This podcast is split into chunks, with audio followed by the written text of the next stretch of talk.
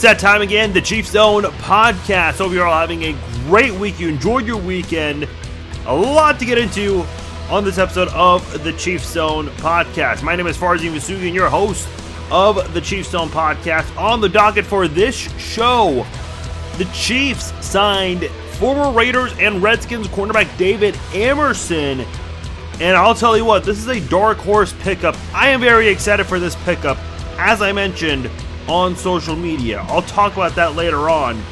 But there's also speculation after that signing that the Chiefs could be trading Marcus Peters. Who's reporting this and what are other insiders saying about this? I will share all of that later on. Also, ESPN released its top five offseason suggestions for the Kansas City Chiefs. Uh, they've got some interesting notes here that I definitely want to touch on later on. Plus, one Chiefs player wants to make an addition on the back of his jersey. I'll tell you why that is worth bringing up here on this podcast. Also, you will not believe this. One NFL team is ready to pay a player $60 million. I did not say 16. I said 6D, 6-0, 60 million in their first year. That much money they're willing to give up in just one year for one player. We'll talk about that later on in the podcast. A lot to get into here on this episode of the Chiefs Zone Podcast. You guys know the drill. Facebook.com slash Farzin Vousoughian. That is my Facebook page. Like and follow me on Facebook. Follow me on Twitter as well at Farzin21. You guys can also email me, Farzin at FarzinVousoughian.com. Make sure you are subscribed to the podcast on iTunes if you haven't yet.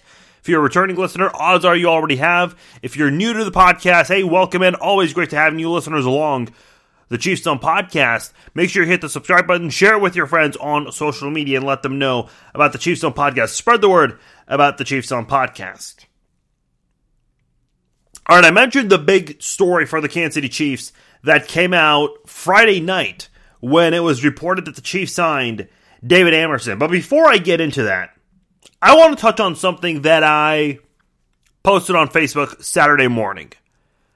Because when I was, I'll now get to the David Amerson signing in a moment. Uh, there's a lot to talk about with that, especially adding the fact that Kendall Fuller will, uh, in less than a month, officially be a Kansas City Chief. There's a lot to talk about with the Kansas City secondary and also the Marcus Peters rumors. We'll, we'll get into all of that. But Saturday morning, uh, when I when I saw this uh, Friday night, I was excited. I really was. And the next morning on Saturday, I posted something and I said Brett Veach has to be pissed off. Just like all of us. Why is he pissed off? Well, look at how the last two playoff games ended against the Steelers and against the Titans. And we don't need to go over the details, but you guys know that you guys know everything that happened. Losing to a kicker and blowing a big lead. Both at Arrowhead Stadium. And I'll tell you what, I said this after the Steelers lost, and I said this after the Titans lost.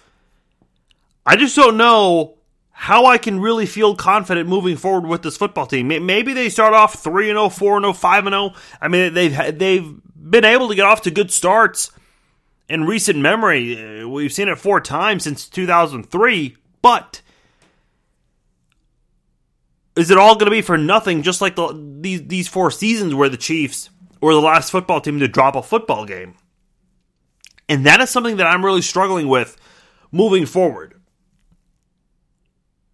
But seeing what Brett Veach has done so far in the eight short months that he has been the general manager of the Chiefs, I've got to say, I don't know if I truly have felt this much optimism with a general manager.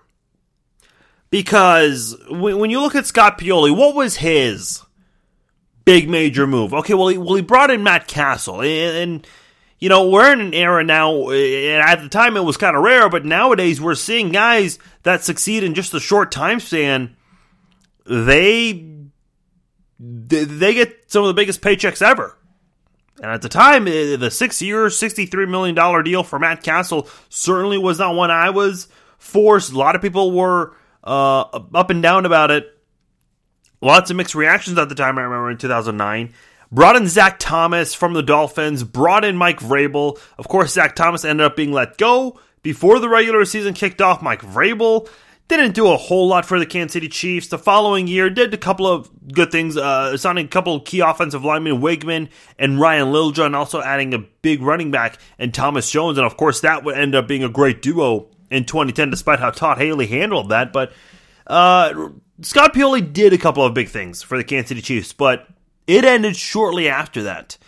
You didn't see a lot of big moves from Pioli after 2010. Just just made a couple of good moves on the offensive side of the football, and that was really it for the for Scott Pioli in terms of some of his highlights as a GM of the Chiefs. John Dorsey, and I mentioned this to a couple of people on social media as we had this discussion on Saturday. Everyone knows about Brett Veach and what he's trying to do to fix this whole cap situation that the Chiefs got themselves stuck into with uh, with Dorsey. And immediately, what did Dorsey do in his first offseason as a GM of the Chiefs? He gave Dwayne Bowe a big contract, and he also gave Dustin Colquitt a big contract. Made Dustin Colquitt at the time the highest paid punter in the NFL. So now what do you see right here with Brett Veach? You're seeing a guy that's trying to clean up the mess that John Dorsey created. Trying to clean it up and he's done a pretty damn good job at that so far. In addition to that, he's already bringing in some some talented football players, and more so on the defensive side of the football, and specifically at the quarterback spot. And listen, I've said this before, and I said this when I was debating if the Chiefs should or shouldn't let go of Darrelle Revis. Uh, I talked, I, and I've said this many times uh, over the years here on the podcast, uh, as well as in social media and discussions uh, with you guys. But I don't think there is such thing as having enough cornerbacks in, an era now where eh, quarterbacks are just throwing the football more than they ever have before. And we're starting to see a couple of quarterbacks reach the 5,000 yard mark. The 4,000 yard mark was very hard to do. You would only see two QBs do it. And now we're seeing quarterbacks, uh, a few of them get to the 5,000 yard mark nowadays. So, would it hurt to have some really good cornerbacks, two, three, even four really good cornerbacks as part of your secondary. And Brett Veach has been able to, to, to bring in some guys so far this out. Free agency hasn't even begun. Now I know the whole Kendall Fuller thing, that's that, that's not official yet, of course, but it will be on March the 14th, maybe a day later. But w- what Brett Veach has done so far and I hate to say this because I'm trying not to get my hopes up. You and I've I've made this comparison before with KU basketball. I'm a I'm, I'm a big KU fan, but the basketball team, I, I just it's so hard for me to get so excited because we've seen so many early exits with this basketball team, and the, and the same thing with the Chiefs. They have some great regular seasons, only to not win in the playoffs. I mean, it's no secret. We've talked about it shortly after the Titans loss. Just some of the great players. The Chiefs, you could make a case in the past 25 years, in just the one playoff win they've got, they've had probably some of the best players at all 22 positions, yet they only have one playoff win to show for it. Arguably one of the best tight ends in NFL history. A plethora of amazing running backs over the year here in Kansas City. Some great offensive linemen that have played for the Chiefs. And some amazing guys uh, on defense. Uh, some some great sack masters and Jared Allen, Tamba Hali, Justin Houston. Uh, uh, some great ball hawking defensive backs over the years. Uh, Marcus Peters, Eric Berry. A lot of great players on this football team over the years. And now you're seeing guys like Travis Kelce, one of the best tight ends right now uh, Tyreek Hill, of course, one of the most uh, exciting, explosive offensive weapons in the game. But uh, no matter how much the Chiefs try to bolster their team, there's always that one or two holes on the team, and that's more than enough to hurt this team in the end when it comes to the biggest games, which are in January in the postseason. So I, I just have a hard time wanting to get excited, but maybe uh maybe I, I'm gonna fall for it again. I don't know. Maybe this time the tides are turning, and there is a valid reason to really believe in this football team. I don't know. You guys tell me. Maybe I'm I'm, be, I'm being too optimistic when I shouldn't. But the job that Brett Veach has done since taking over the, the team and in really right before training camp, and now he's having his first full off season as the Chiefs. He, he's done a great job so far. He really has. And I wrote about this not too long ago at Arrowhead Addict. I feel like he's done a lot more than Scott Pioli and John Dorsey have combined. John Dorsey, yeah, sure, he brought in the Alex Smith, but really at the end of the day, and listen, uh, he had some great draft picks too. Uh, that should never be forgotten. But I feel like you know under Carl Peterson and, and, and Scott Pioli, there were some great draft picks too. There, a lot of late late round guys. I mean, guys like Dante Hall, Jared Allen, Brandon Flowers ended up doing well eventually. Uh, Jamaal Charles, of course, a third round pick. I mean, we've seen late round picks, uh, some great late round picks before John Dorsey. So it's not like John Dorsey brought in uh, some new. Uh, some new level of excitement because of some late round picks. Of course, got Marcus Peters, uh, a, steal late in the first round. Uh, Chris Jones, Tyreek Hill, uh, I mean, some great players there. certainly, no doubt about it. But at the end of the day, what you see with this Chiefs football team is that there were just a couple of big draft picks for for the Chiefs while John Dorsey was the GM. Brett Veach, so far, he's been adding some big name, and I don't want to say big. I take back the name big name free agents, but I'll say that I'll use this word underrated players who are now coming to Kansas City. And at the end of the day, he's getting them for a very cheap price. And this is what Kansas City needs right now. And listen, we can talk about money spent and whatnot, but at the end of the day, if you are winning football games, it doesn't matter how much money you're spending. If you're spending enough to win, and if it's getting you to playoff wins and to that Lamar Hunt trophy as well as the Vince Lombardi trophy, who, cares who's making how much? I mean, that can all, uh, the GM can deal with that on his own time if players are wanting more money for the job they're doing, but if it's leading to success one way or another, then who cares? Uh, you know, John Dorsey overpaid a lot of guys, and, and Justin Houston. We talked about this last week. You know, is he really worth that kind of a contract? But man, Brett Veach, eh, he knows some of these guys aren't worth the money. Like guys like Derrick Johnson or Darrelle Revis, Alex Smith, and has parted ways with these guys. And here we are, Brett Veach making a lot of moves and trying to do everything to put the Chiefs really in position to have no excuses come the 2018 season and hopefully the 2018 postseason.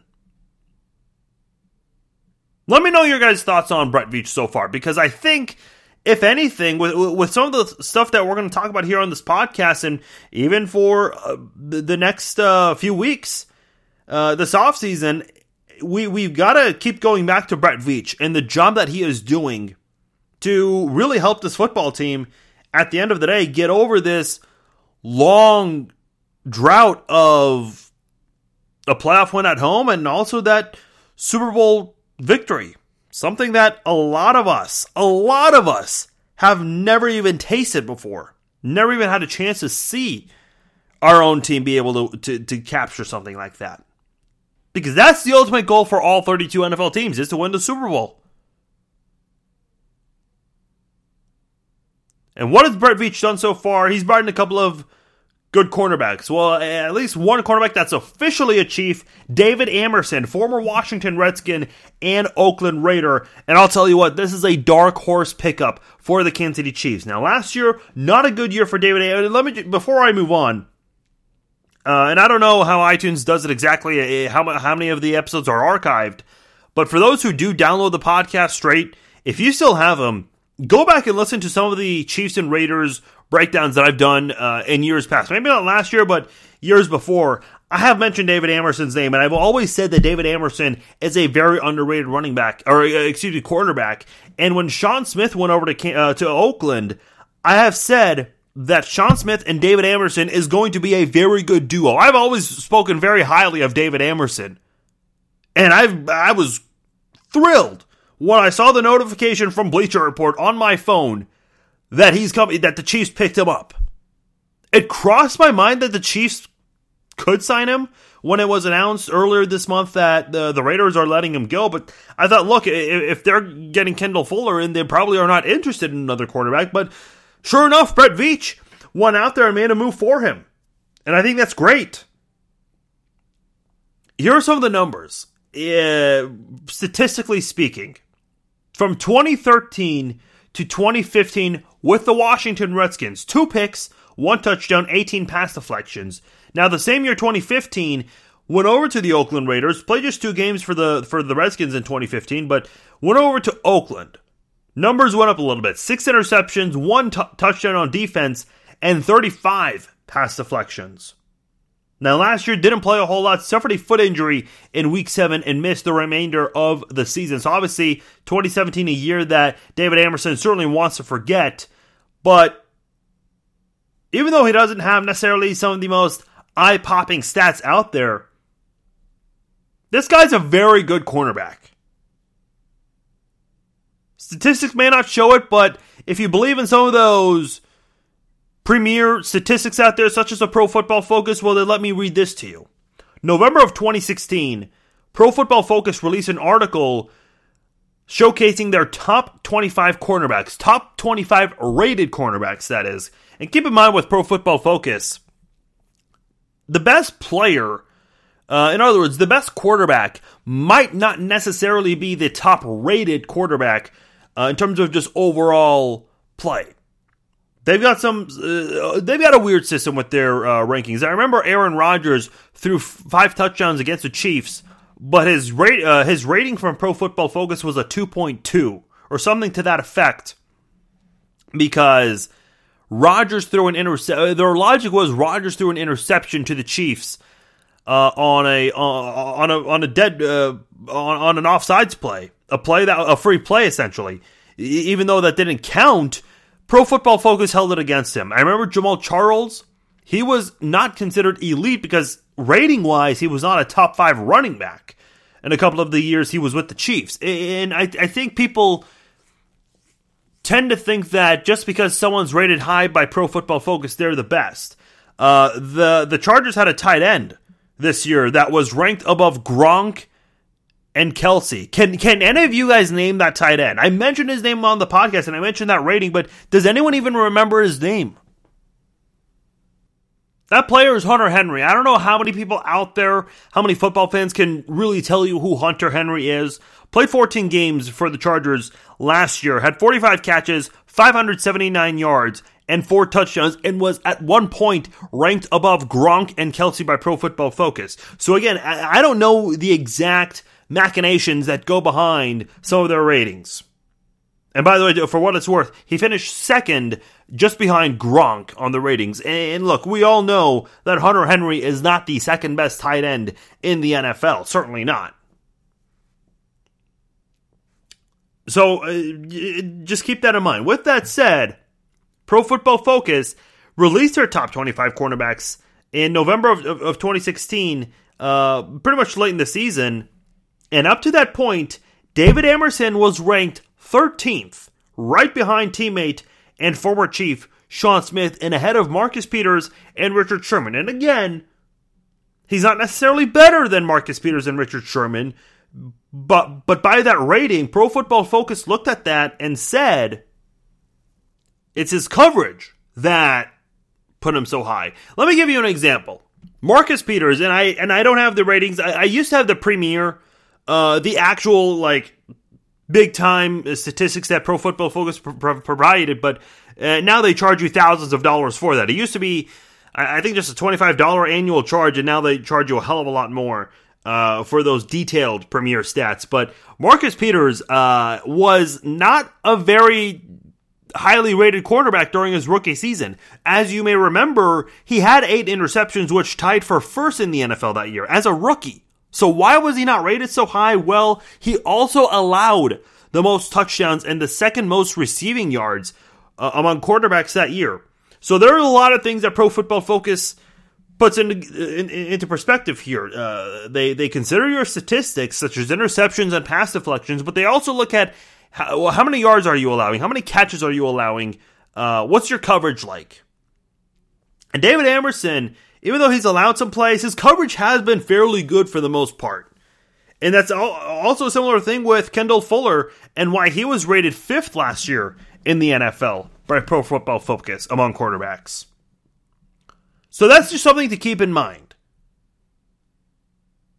And listen, he, he allowed a, a bit more yards than he did in years past in 2016 and 2017, while also making a bit more of an impact. However, I, and I said this with Kendall Fuller, and I'll say it with Amerson too.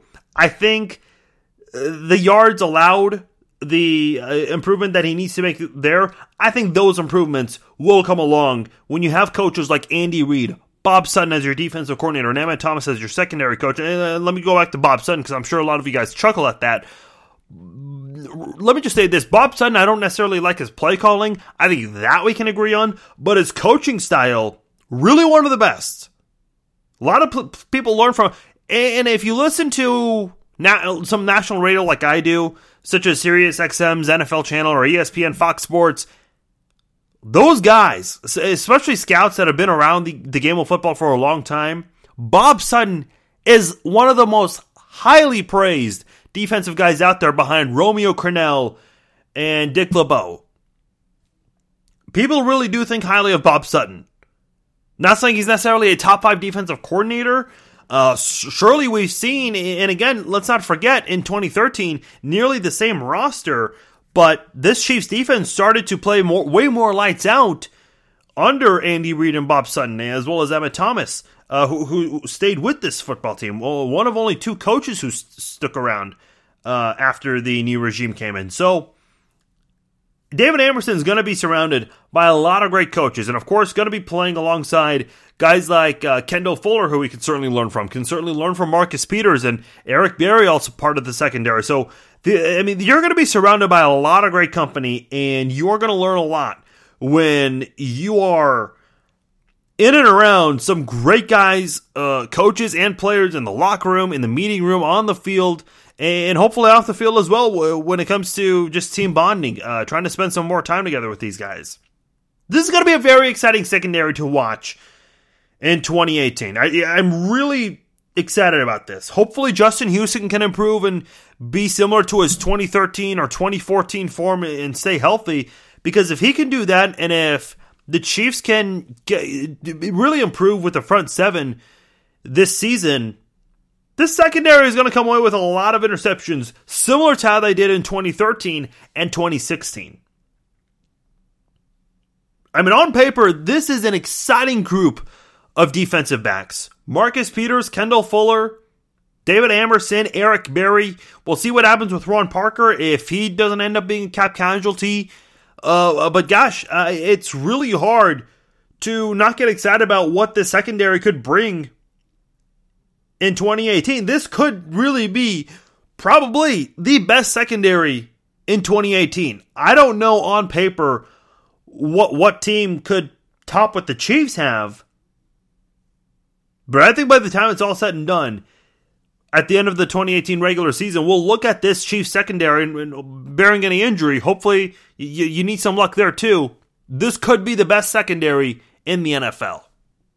That is one that I'm very excited in in watching for 2018. And and I, I don't think this gets gets discussed enough, but Emmitt Thomas, really a great position coach. I certainly am surprised that he's not a defensive coordinator. I know he was an interim head coach briefly with the Atlanta Falcons, but man, this is somebody who I feel like a lot of players.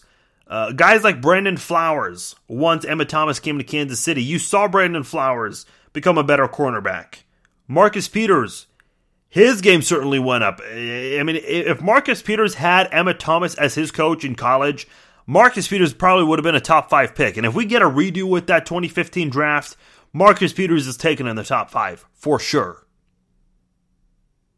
Eric Berry, of course, he's gotten better and better as a safety. Uh, some bad luck here and there with injuries, and of course his health in 2014. Uh, and who knows how high uh, some of his stats would be had he been able to uh, play and stay healthy and just stay on the field for all 16 games for, since 2010, being drafted by the Chiefs fifth overall. There are a lot of things to really look forward to, and, and, and Emmitt Thomas has a big hand in, in some of those guys in the secondary succeeding, and I think that's going to be one thing that you definitely have got to give him credit for, uh, especially in 2018 when you see these guys, uh, these defensive backs, make some plays and come away with a lot of turnovers. That's going to be a big thing for the Chiefs, something they did not do a good job of, and uh, a big setback from 2016 to 2017. Hopefully, they can reverse that back in 2018. Now, speaking of the secondary, there's a lot of speculation that Marcus Peters could get traded. Jason La Canfora of CBS Sports, and before I read his tweet, I understand La Canfora not the not a not a guy that people in Kansas City like because of his anti-Royals commentary and, and because Kansas City fans hold that against them, it, it carries over to the Chiefs. So people just aren't big fans of Jason La Canfora's work simply because of his bias against Kansas City. So, with that out of the way, here's what he tweeted on Monday. He says, Continue to hear chatter that Marcus Peters may not be long for KC. Figure that intensifies next week at the combine.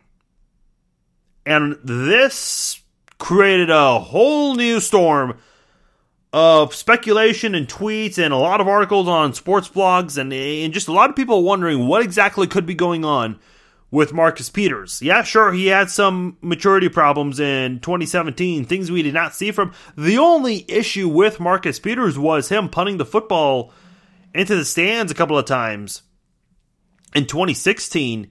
But 2017, it went to another level, and we, we know the list of things. And I, I don't have them written down here, but man, if I had to say them off the top of my head, I'm sure I'd be forgetting something. The the interaction with the fan at one point that he was caught on Monday Night Football, the uh, back and forth verbal altercation with Bob Sutton, uh, the, the, the locker room interviews, of course, uh, the r- rumor about him and uh, going at it with a coach, and that's what led to a suspension.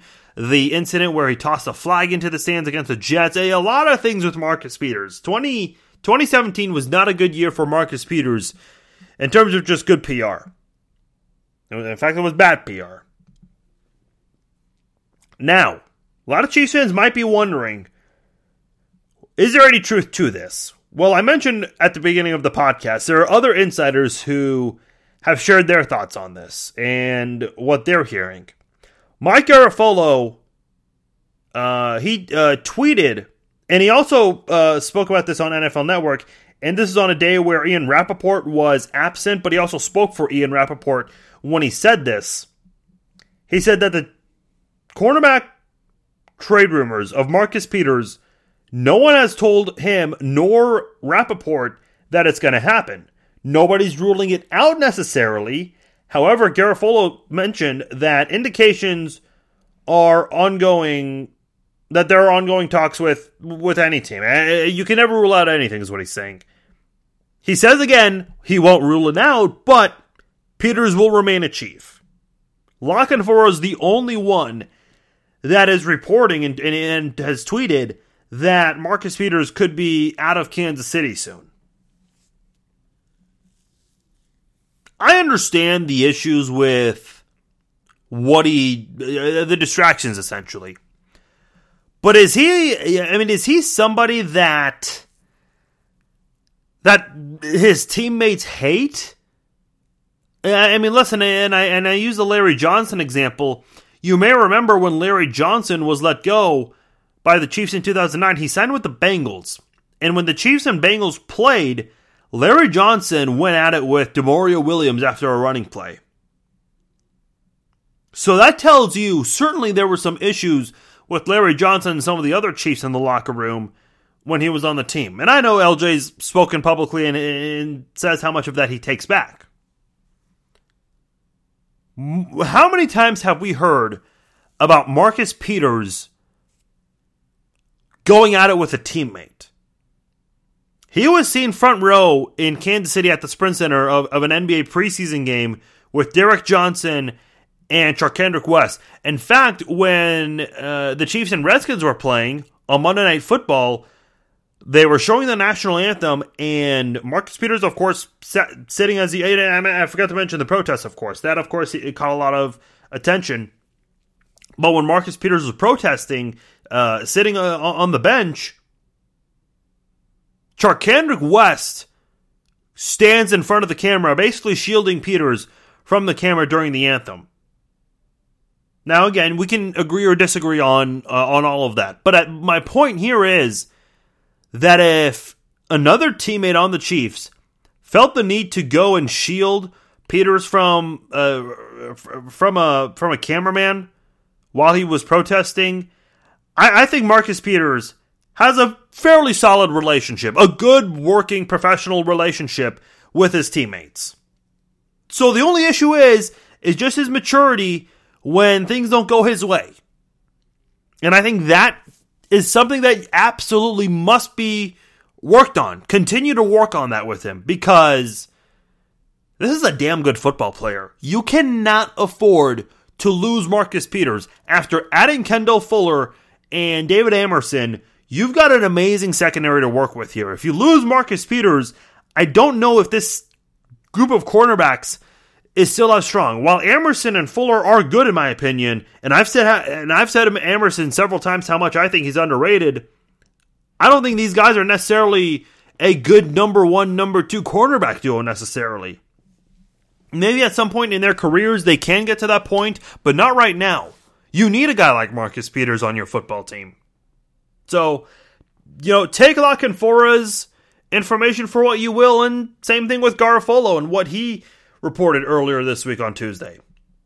So I'm sure when when uh, the combine takes place, Andy Reid and Brett Veach they're going to be approached, and the number one question is, what the heck's going on with Marcus Peters? Are these rumors true? What, what what's happening here? They'll either squash them, meaning hey he's certainly not on the trade block, or they will simply just shut down those questions and maybe not necessarily deny it, but maybe that'd be a hint that they're shopping him. Hopefully that's not the case because, and I see a lot of Chiefs fans who are quick to rule out La Canfora's tweet simply because he hates Kansas City. Look, I, I mean, I, I, understand the the hatred there, but uh, who knows uh, if he's getting it from a source that maybe only he knows of. Uh, I'm not ruling that out either. I'm keeping an open mind with this. I really am.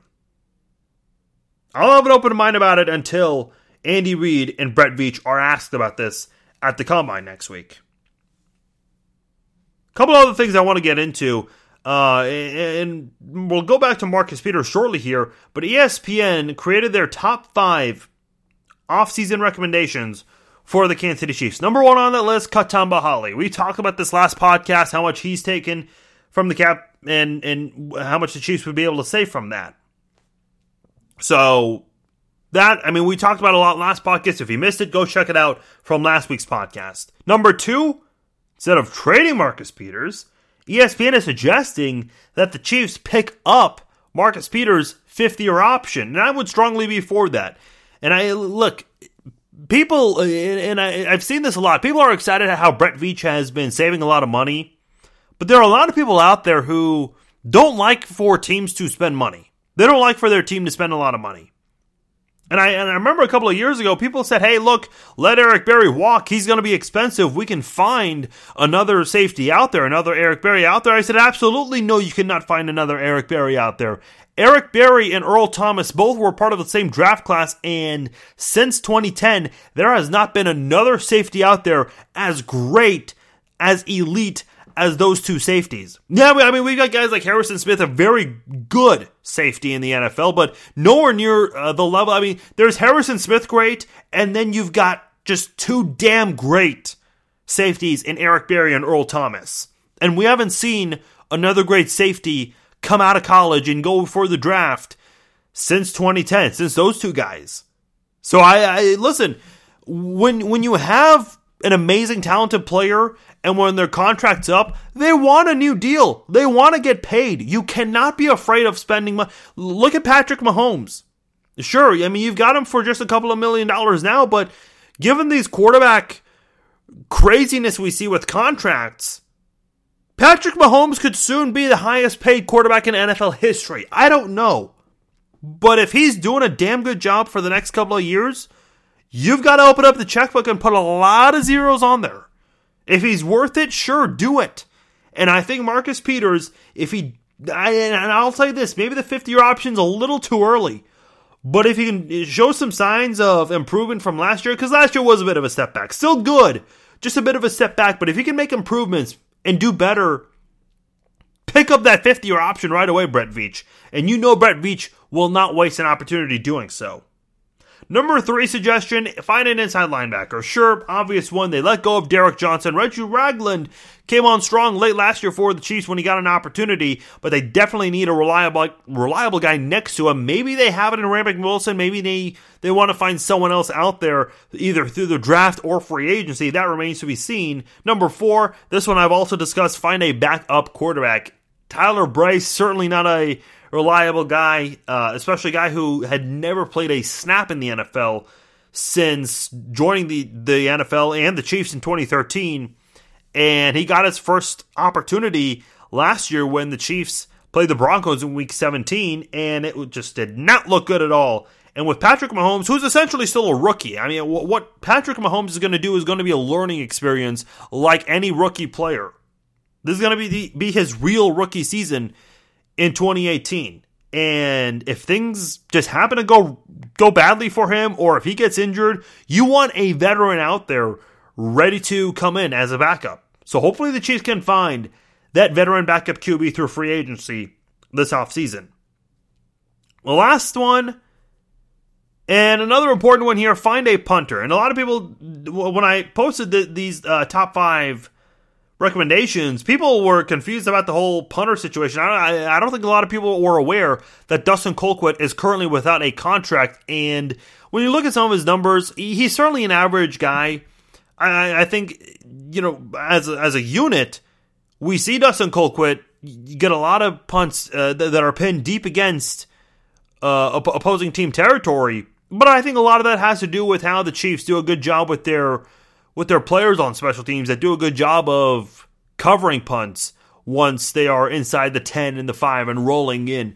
Uh, and again, Colquitt deserves credit for that, don't get me wrong, but you can find a lot of punters out there who can do similar things. And again, uh, with what we saw with Harrison Butker, certainly Brett Veach is going to have an eye for some punter out there. Again, maybe in free agency or the draft, that'll come in for a much cheaper price and probably do what Colquitt did maybe even do a better job of it in 2018 and beyond. One last thing I want to talk about on this podcast before we go to our closing segments. Laurent Duvernay Tardif, offensive lineman for the Chiefs, wants to add something on the back of his jersey. He wants his, the back of his jersey to read Duvernay Tardif, of course, there's a hyphen there.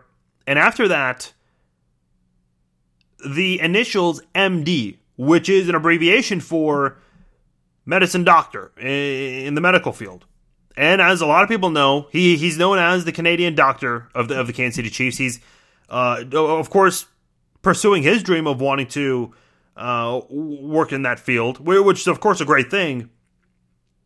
And when I first heard about this, he put in a request for this when I first read about this, I said, look, I personally don't care what his jersey says. It could say uh, uh, similar to that XFL player, and, and, I know I haven't talked about the XFL yet. Uh, I definitely want to get into that later because I do think that angle, that story is very interesting. But uh, there was a former XFL player because uh, uh, XFL players could put whatever they wanted on the on the back of their jerseys, and one player for Las Vegas had "He Hate Me." on the back of his jersey. So uh, I thought to myself at first, Duvernay Tardif could have he hate me on the back of his jersey. I don't care as long as he's playing well. And I didn't see a lot of angles about this, but I, I read some comments on social media, and I when I shared this on Facebook, you guys said this too. But a couple of you guys mentioned that it's actually a good marketing tool for himself and the Chiefs, but also this is actually a great positive example eh, for the NFL. And Duvernay Tardif, maybe is hard to do, but he could possibly be a role model for young kids in the NFL. This is someone that kids and young adults could look up to, pretty much teaching everyone, and even older adults too, teaching everyone that you can do multiple things. You can be in athletics and still work to become a doctor outside of playing pro sports. Go to school while still playing sports professionally. He did that while being a member of the Chiefs. During the offseason, he spent a lot of time in school. In an era where there was so much negativity in sports, this would be a very positive story.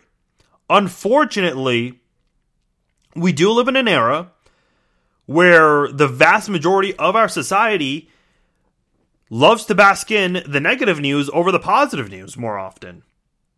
Again, uh, some some examples with the NFL. What stories get talked about more? The protesting, the arrests, the fights that happen. And I know there there can be some entertainment a- angles from this. I mean, if, uh, if, if a certain player gets arrested for, I think it was Kenny Britt who got arrested three times in one day. I mean, at that point, uh, obviously that's embarrassing for him, but that that's just a hilarious story at that point. Like, how do you get arrested three times in one day? Fights, okay. Look, uh, there's of course, uh, obviously, it's an enticing thing. I mean, look at look at police chases and how many people tune into a Facebook Live just to watch police chase and to see how that ends. There's an entertainment value behind that. I get that, and I'm guilty of it too. Don't get me wrong. We don't often hear about charity work or a guy such as LDT going to school to become a doctor, pursuing multiple dreams at once, big dreams. They get written about by the Terez Paylors of the world out there, but they only get talked about for a short period of time. And rarely do, do these kinds of stories get picked up by the national media. And if it does get picked up by the national media, it doesn't get shared on social media that long. For example, Laurent Duvernay Tardif's story has been shared nationally before, but it was only viral for a short period of time. Whereas Colin Kaepernick and the protesting and wearing the police pig socks, or Philadelphia Eagles fans turning the city of Philadelphia into the set of The Walking Dead after a Super Bowl win. I mean, the, the pictures and the videos of those things they get they get shared for a long time. I'm still seeing people retweet things on, on Twitter and share certain videos on Facebook about Philadelphia Eagles fans trashing the city after the Super Bowl win. But I'm not seeing anybody talk about Laurent Duvernay Tardif resharing his story. And now this week's obviously a different story because of the news that came out that he wants to have MD on, the back of his jersey.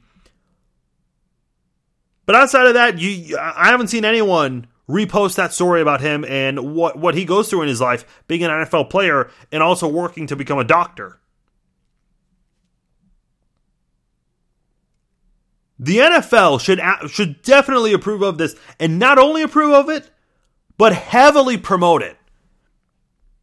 The NFL knows that they're known as that league that has a lot of protesters. And listen, we, we, we can go into detail about that for another time uh, because there's definitely a backstory to that, whether we agree or disagree. But the NFL knows that there are more negative stories about it than positive stories. So why not do something? As a marketing tool. Even though the ratings have gone down, the NFL is still king when it comes to the ratings. So do what you can to not only approve of this, but also push it. Promote it as much as you can. Make Laurent Duvernay Tardif one of the positive faces of the NFL, one of the role models of the NFL. Have him be out there and let people know about him. It's very hard to do with an offensive lineman, I'll admit, but it's doable. The NFL spends a lot of money promoting guys like Tom Brady, Tom Brady, excuse me, uh, Kareem Hunt, Tyreek Hill, Rob Gronkowski, Travis Kelce, a lot, a lot of great players out there. Easily marketable guy, Drew Brees. The list goes on and on. A lot of great players. Offensive linemen don't get this kind of attention. And it's time that the NFL finds a way to work around that.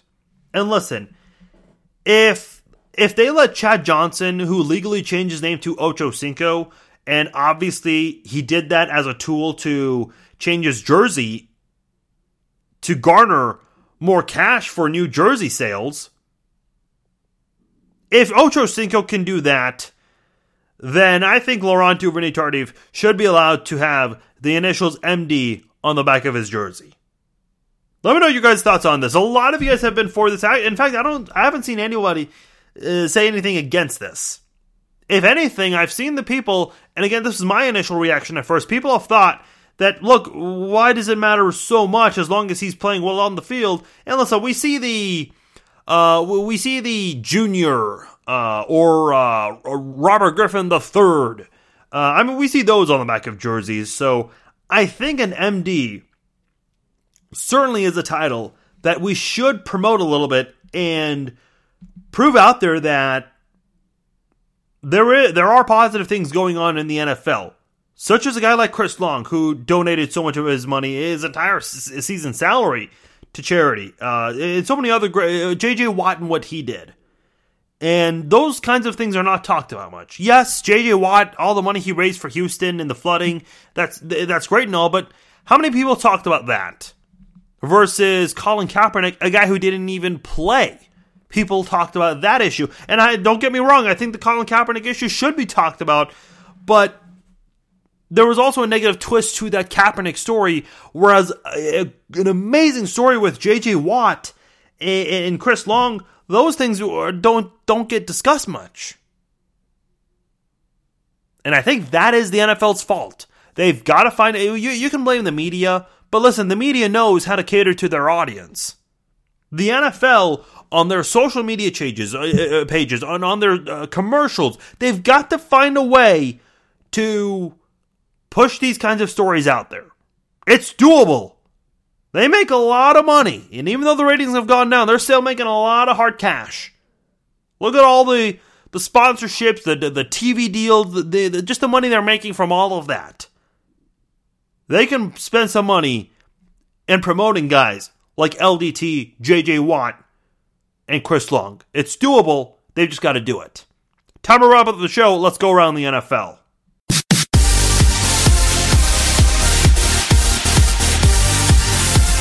You guys will not believe this story. Won't believe this. The New York Jets said they will pay and do, quote, whatever it takes to get Redskins quarterback Kirk Cousins. Now, as we know, uh, Kirk Cousins, he's no longer going to be with the Redskins.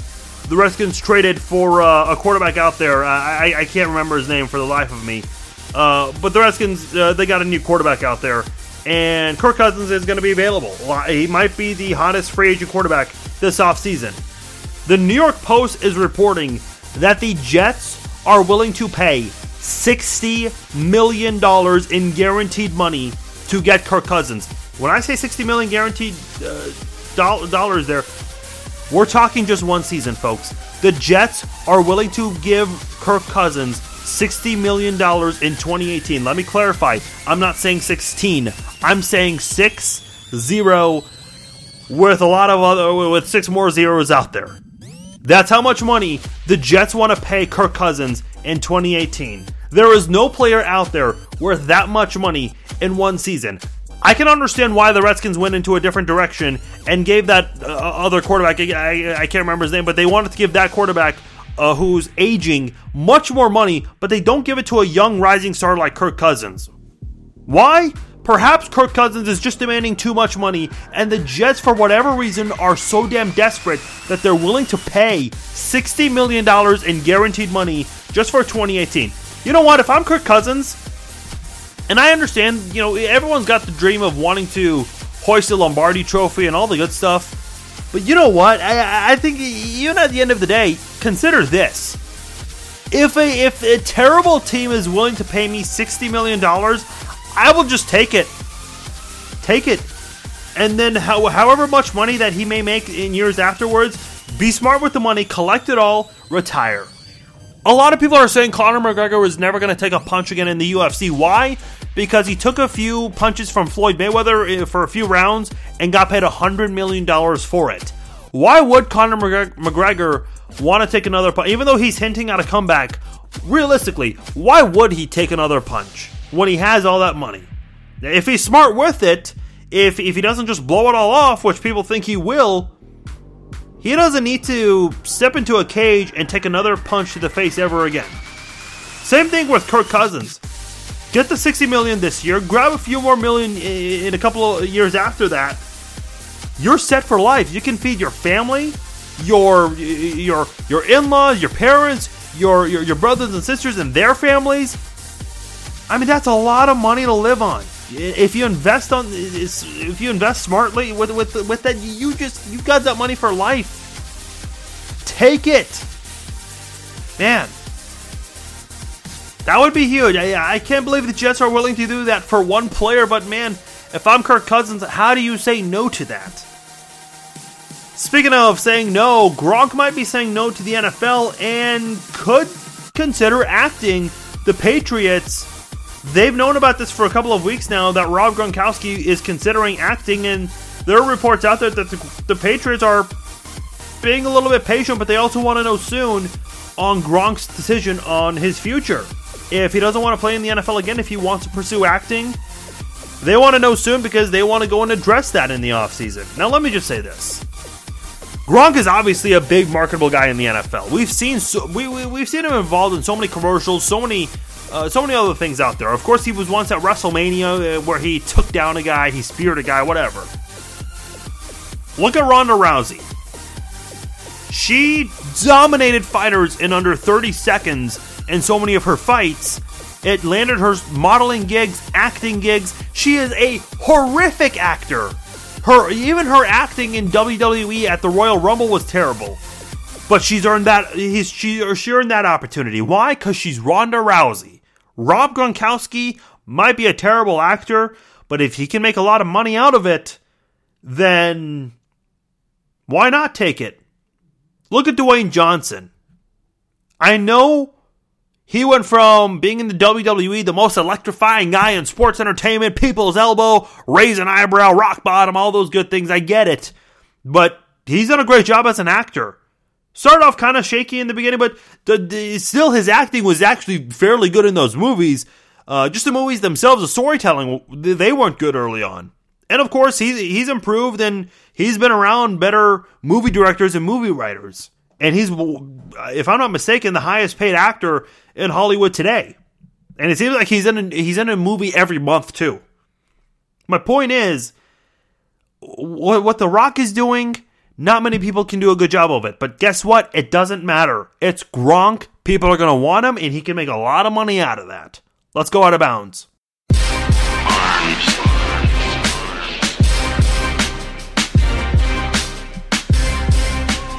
I've got to admit, this uh, off season, I've I've been uh, invested in some hockey through the Olympics, through the NHL. I, I I've actually gotten interested in the sport uh, quite a bit lately, and of course, the Las Vegas Golden Knights. Uh, they're worth talking about.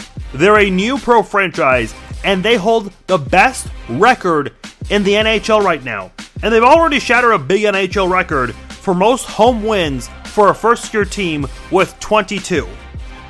And the thing about the the Golden Knights, and I don't know the details too much of this, but with uh, with the trade deadline coming up, and I don't know if it's over with for hockey yet, but the Golden Knights don't necessarily need to make any moves. They're getting pl- a lot of players back from injury, key players back from injury, and w- holding the best record right now. Boy, uh, this could be a great story for uh, for the Golden Knights, a brand new team in Las Vegas, a city where people thought that pro sports would be impossible to have, and it's just panned out really well. And also the uh, you, know, people always want to look at the angle with, with the shooting that happened in, in Las Vegas uh, in October, I believe, uh, and of course the Vegas Strong uh, motto that they have had uh, for a few months now. That, that would, of course, be an interesting angle, kind of similar to Virginia Tech and the Orange Bowl run they had against KU uh, and, how they were trying to play in honor of those people who lost their lives. Uh, so this would be a very interesting season and, and, a very good story for Las Vegas to share. Uh, just a great team, and hey, look, this is proof that a team in Las Vegas can absolutely succeed. And starting off with the Golden Knights. And listen, I, of course, as a Chiefs fan, I hate the Raiders as much as all of you guys. however, as someone who loves the city of Las Vegas, and, and, and as someone who I think I, I've hated the narrative of how sports in Las Vegas would fail, I really hope the Raiders can find ways to succeed. Not enough to do it to do better than the Chiefs, but enough to do great. I hope that happens. And plus, that'd make a great rivalry with Kansas City. And I've said this before, man. Uh, I'm excited for the Raiders to go to Las Vegas. I am going to go to a Chiefs and Raiders game in Las Vegas. I, I'm definitely looking forward to that trip. Can't wait to see that new stadium and, of course, catch my team on the road. I've never seen a Chiefs game on the road before, so that would be very fun to see. One thing that was not fun to see nor listen to uh, Fergie's national anthem at the NBA All Star game. Uh, this was just atrocious. Um, I, would play the audio, I guess, if you haven't heard it, but I feel like I'd be doing a disservice to you guys, and I would, I would deserve to lose downloads if that happened. But th- let me say this with the national anthem. I th- some people are pondering whether or not we should drop it. I disagree. Here's what I think needs to happen with the national anthem. If people are going to sing it, just sing it normally. Do not add a special twist. Uh, like there's so many people out there when they say "home of the brave," they'll say "the brave," and then they'll repeat the word "brave" again. And I've I've even seen a Kauffman Stadium as the uh, audio director uh, for the Royals. Uh, I've I've seen singers say the word "the brave" several times. It Just stop singing. It's over. We don't need to hear that those two words three, four, five times. Just sing it, get it over with, sing it the way it should be sang. And I, th- I feel like, especially in the Super Bowl or Game One of the World Series, when the national anthem is is, is shown, or in All Star games, um, or, or these big primetime games, so many they obviously want a big name musician to to sing it, and they always have to add their own twist and make it sound so different and weird. Just sing it normally. Don't insult don't, uh, don't insult our, uh, our the country. Come on. Sing it the way it needs to be sang. Now, someone else who's having a bad week, Mark Cuban uh, and the Dallas Mavericks. Uh, first, uh, there's this big story about uh, a former employee, a team reporter, who uh, has been accused of sexually harassing uh, some employee, uh, some other coworkers in the workplace. And it, I'll give Mark Cuban credit here because he is taking the blame for this and he is speaking out on this publicly. He is not holding anything back. He's not hiding anything. A lot of times when you see stories like this, teams will uh, put out a PR statement saying we are investigating this. Nothing's confirmed. Mark Cuban is just taking it, taking a bullet down and saying, "Look, I take blame for this. And that guy should have been fired a long time ago. So uh, he's uh, he, he he's uh, letting guys uh, know about it. So props to him because a lot of teams or schools, institutions, companies, they play this PR game where they try to cover it up and they uh, they try to basically hide from it. Mark Cuban's not doing that.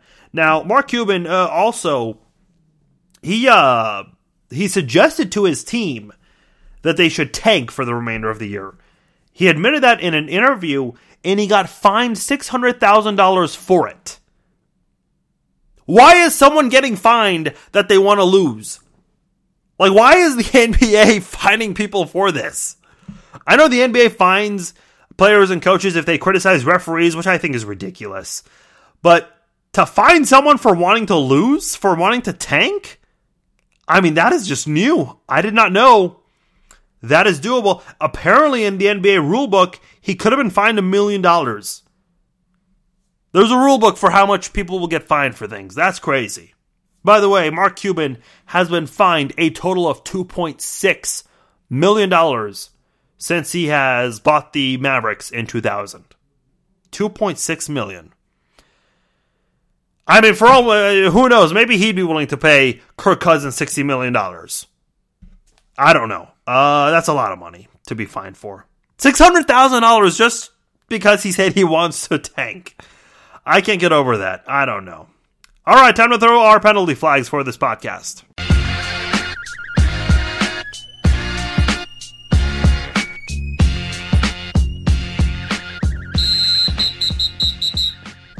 This is going to be a very fun penalty flag segment. Uh, first off, Eric Hosmer critics. Ho- Hosmer, of course, he uh, signed with the Padres on an eight-year deal. And he, by the way, this is very cool. He's wearing uh, number 30 to honor Yordano Ventura because 35 is retired for the Padres. But a lot of Royals critics, uh, come on. People are saying he's disloyal, he's greedy, just wants the money. You only followed him for a couple of seasons. And now all of a sudden you're so you feel so betrayed that he left. He did what was best for him. Oh my god. Shame on Eric Hosmer for doing what he thought was best for him. Shut up. Get over it. Eric Hosmer brought so much to this franchise. Could have left a long time ago when this team was not doing good, but he didn't. Stuck around and he brought two ALCS titles and a World Series title to Kansas City. Appreciate what he did for this team. And look, for all of you people complaining about Eric Hosmer leaving, they're the same people who started following the Royals in September of 2014 and are the same people who are going to stop following this team in a couple of months as they're projected to be one of the worst teams in the in the major leagues. I mean, look, I, I hate to say it, but uh, it, there, there's no reason to believe that they're going to do well, and they're probably going to go back to how they were before 2014. Hate to say it, but you know, all you people uh, pretending to be diehard Royals fans since you were born, uh, we'll see uh, when uh, we see those uh, crowd attendance numbers this year because they're not going to be very high in 2018. Oh boy, Laura Ingraham of Fox News told LeBron James and Kevin Durant to quote "shut up and dribble," which is her um, uh, "shut up and" uh, the whole "shut up and" quote. That's a very famous quote she's had for many uh, celebrities, telling them to stick to what they do, which I think is stupid. I mean, just because someone is a comedian or a musician or an athlete doesn't mean they can't dive into it. I mean, should we tell Laurent Duvernay Tardif to stick to sports and get away from being a doctor? Come on. People can give their political opinion just because you don't agree with something. This is all because LeBron James was a little vulgar and talking about Donald Trump and was criticizing him. Now, by the way, Laura Ingraham did absolutely zero research on this. Uh, she talked about this ESPN uh, appearance. She called it a podcast. This, this, first of all, this is not a podcast. It's a video feature. Second of all, she talked about LeBron James, who left early for high school. Little does she know that LeBron James finished high school still. Third of all, LeBron James, the amount of money he's making to, quote, shut up and dribble, he's using that to open an elementary school. Should LeBron James shut up and dribble then? I don't think Laura Ingraham did herself any favors. And in her response to all the criticism, she uh, now a lot of people said that the quote "shut up and dribble" part it was racist, which I, I don't think it was. But she just wanted to talk about that part. She did not respond to the actual valid cri- criticism that she received. And people do this a lot. They'll be criticized for one thing, but then there's one media outlet that incorrectly criticizes them, and in their response to trying to defend themselves, they talk about the incorrect criticism that they're receiving. Shut up! You you you you screwed up here. You took shots at two guys you probably should not have taken a shot at because they had legitimate criticisms of the president, and you did not do any research in especially LeBron James and what he's done for our society. So I think Laura Ingraham is the one who should shut up and stick to anchoring. And by the way, Chris Long destroyed her. He posted out all these screenshots of Fox News and all, all of the non politicians who they have had on as guests. Uh, guys like Bob Knight, Ben Affleck, um, so many so many celebrities who have been on Fox News to talk to give their political opinions, which I think is funny because we all know Fox News they love to give the notion of sick to sports or sick to acting and whatnot. And uh, they're kind of paying the price for it by Chris Long, who I mentioned earlier on the podcast. Chris Long, not all heroes wear capes. Okay, I've got to I got to change a tone here on the podcast because uh, you know, I, I, get called a lot of things by some of you guys on social media, and, and look, I, I, can take it. It's not. A, it's just. It's just. You know, either a computer screen or on my phone, depending when I'm reading these comments. I, I don't. I don't take these uh, comments very personally. Um, but man, uh, somebody criticized me and said something to me, in which I got offended by. Uh, I'm going to read that person. Uh, first of all, this was actually in response to the Laura Ingraham uh, story that I posted on Facebook. Got a lot of reaction, and I appreciate a lot of you guys who were respectful of one another's opinions on all of this. A lot of you guys were actually on LeBron and Kevin Durant's side. But Karen Johnson Gray, who commented on uh, on the Facebook page, she called me an idiot. Which, you know, that's nothing Norton. That's not out of the ordinary. I've been called an idiot by many people before. but I took offense to this. Here's why. Uh, I want to read her Facebook comment to me. She says, Oh, yeah, you sound really intelligent. She went to college, she referring to Laura Ingraham, she went to college to do what she does, idiot. It was not about millions, only a idiot like you, who probably has no dreams to aspire to, would think that. That's her comment to me.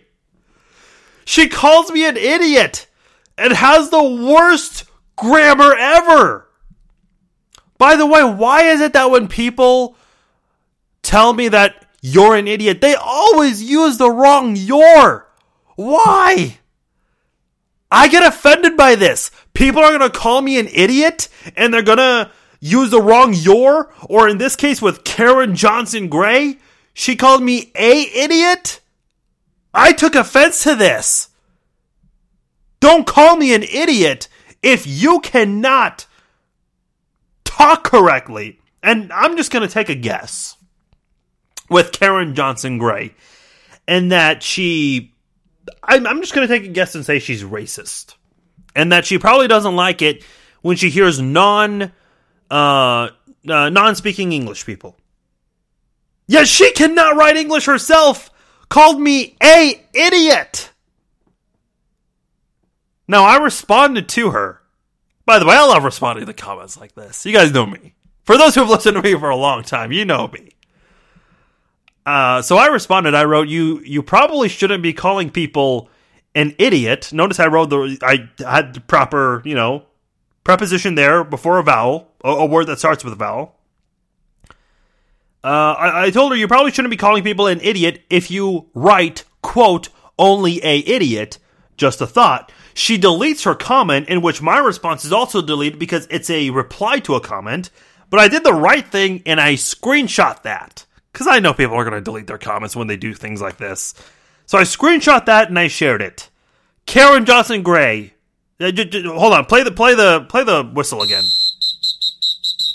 It just, just, I think I need to just keep playing it. it. It needs to it needs to just keep it needs to be played more.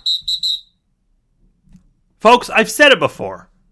I can take I can, I can take criticism. I mean, look, uh, I was 16 years old when I started this podcast, and anytime I I got attacked by people. I I, I did take it personally because look, I was 16 at the time, and I, this podcast, even in life, you know, being bullied so much, I feel like I took bullying harder than a lot of people out there. And I'm not trying to play this like this uh this bully card. That, you know, yeah, everyone's been bullied before, but I took it harder than a lot of people. And I the the best thing about this podcast for me on a personal level it's actually given me a lot of thick skin. Uh, writing for Bleacher Report and some of the comments I've, I, I had a Dallas Cowboys fan threaten to kill me uh, just because I didn't uh, rank the Cowboys uh, as a top ten uh, uh, with their running back tandems. I was th- threatened that I would that the Cowboys fan would come through the computer screen and kill me. That has not happened yet. I'm still waiting for that to happen. but man, I, I mean, I've received so many comments over the years. I'm just, I, I, I eventually learned to laugh at these and you know, of course, with parents, they get sensitive when they see their kids. And my mom was always just concerned. And at one point, I just told her, Mom, don't worry about it. I mean, th- these are just people on their computers. They're just typing things. And it took her a while, but she's learned to laugh at it too. In fact, one of the first things I did, I, I texted her this uh, screenshot of the lovely Karen Johnson Gray.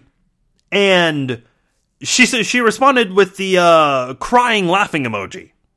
Like, like this is the, the, the, these are the type of people when they have this passive aggressive behavior and they just want to le- unleash on someone, they show an uneducated side to themselves. I mean, look, I don't care. People can call me an idiot all they want. I'm fine with it. I mean, it's just a computer. I'll fi- I'll probably find something else to prove that you're an idiot uh, whether it's using the wrong your or not having uh, calling me a idiot i'll always find it's funny i remember this guy uh, sent me like 10 tweets saying that i was drunk and that i don't know nothing about the chiefs and the guy used the wrong your. And i just simply tweet quoted it and, and uh, did the correct your with the asterisk. So listen i, I mean if you're gonna go out there and call uh, someone an idiot can you guys please just use the right grammar because it's so offensive to me that someone would insult me and not use proper English while insulting me. Just watch. After this podcast, everyone's going to call me an idiot and they're going to use the right grammar just because that's how things work sometimes. Obviously, you guys get it. I'm, I'm, I'm joking. I'm not really offended by this. I, I can't be offended by someone who has absolutely no knowledge of how to write a proper sentence on Facebook while calling me an idiot. I mean, listen. Uh, here's what's going. Uh, obviously, with you know so many horrible things going on in our society. Of course, the shootings going on with, um, uh, with what happened at the school in Florida. There's just so much negativity already going on in our world. So instead of adding more negativity to our society, and first of all, let me just say this: I didn't even give an opinion on the whole Laura Ingraham thing. I just posted it and I wanted people to share their thoughts on it. I did not give any opinion on this and I was called an idiot for it. People just want to find negative things. They just want to have that negative angle. And I think really, and I mentioned this with the whole Laurent Duvernay Tardif thing, we focus way too much on negativity. We want to be negative. We want to attack each other. Uh, somebody, uh, tweeted me and they thought that uh, Salvador Perez was a, was going to be a free agent after this year, and I said no, he he actually signed a five year deal, so he's going to be around longer.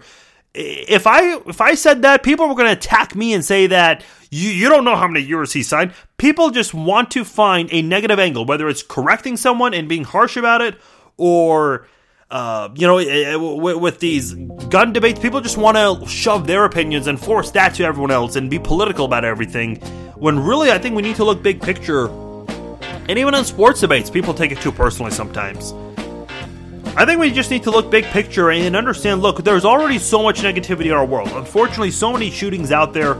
Um, you know, with, with with politics and the negativity so much there. Why are we adding so much negativity? Karen Johnson Gray is a great example of that. And unfortunately, I've given her so much attention on here, but I think this needs to be a great example that we need to stop being so negative towards one another. As I've said, there's already enough negativity out there. Do we need to be negative towards each other over a respectful debate, eh, or even so, not even giving an opinion? Because I know in sports, I mean, we go we, get too amped up sometimes after a bad Chiefs game, and, we're just angry about it. And some Chiefs fans want to defend certain players, and we start calling each other idiots because of because of certain opinions, uh, uh differences in opinion. There, we got to stop doing that, folks. We've got to move away from this and understand that there's so much neg- negativity out there, and it's so hard to get rid of that. Let's at least do what we can to squash negativity from our side and be kind to one another. If there's anything you take away from this podcast, at least take away that. I hope you guys enjoyed this episode of the Chiefs on Podcast. My name is Farzin Vousoughian. Big thanks to all of you for listening to this episode. Facebook.com slash Farzin Vousoughian, Twitter.com slash Farzin21. Like and follow my page on Facebook. Follow me on Twitter. Email me, Farzin at FarzinVousoughian.com. So much covered on this episode of the Chiefs on Podcast. Brett Veach. Seems like he definitely wants to do everything he can to fix his football team. The Chiefs picking up a good cornerback in David Amerson. The rumors about Marcus Peters, and of course, some suggestions from ESPN about what they should do, and also Laurent Duvernay Tardif and what he wants to do, and how that could be uh, something good for the NFL, making him a role model for young kids and adults, and everyone everyone else out there. And of course, of course, this story we talked about with negativity and everything going on. Let me know your guys' thoughts on all of this. You guys know the drill Talk to me on social media, email me. Love all the interaction with you guys. Even if you're just gonna call me a idiot, I'll, I'll probably have some fun at your expense for it. But hey, uh, I mean, what, what can we do about it? Uh, let's at least try to squash negativity. So, you guys know the social media. Talk to me on there. I'll talk to you guys next week. Enjoy your weekend. Talk to you guys same time, same place.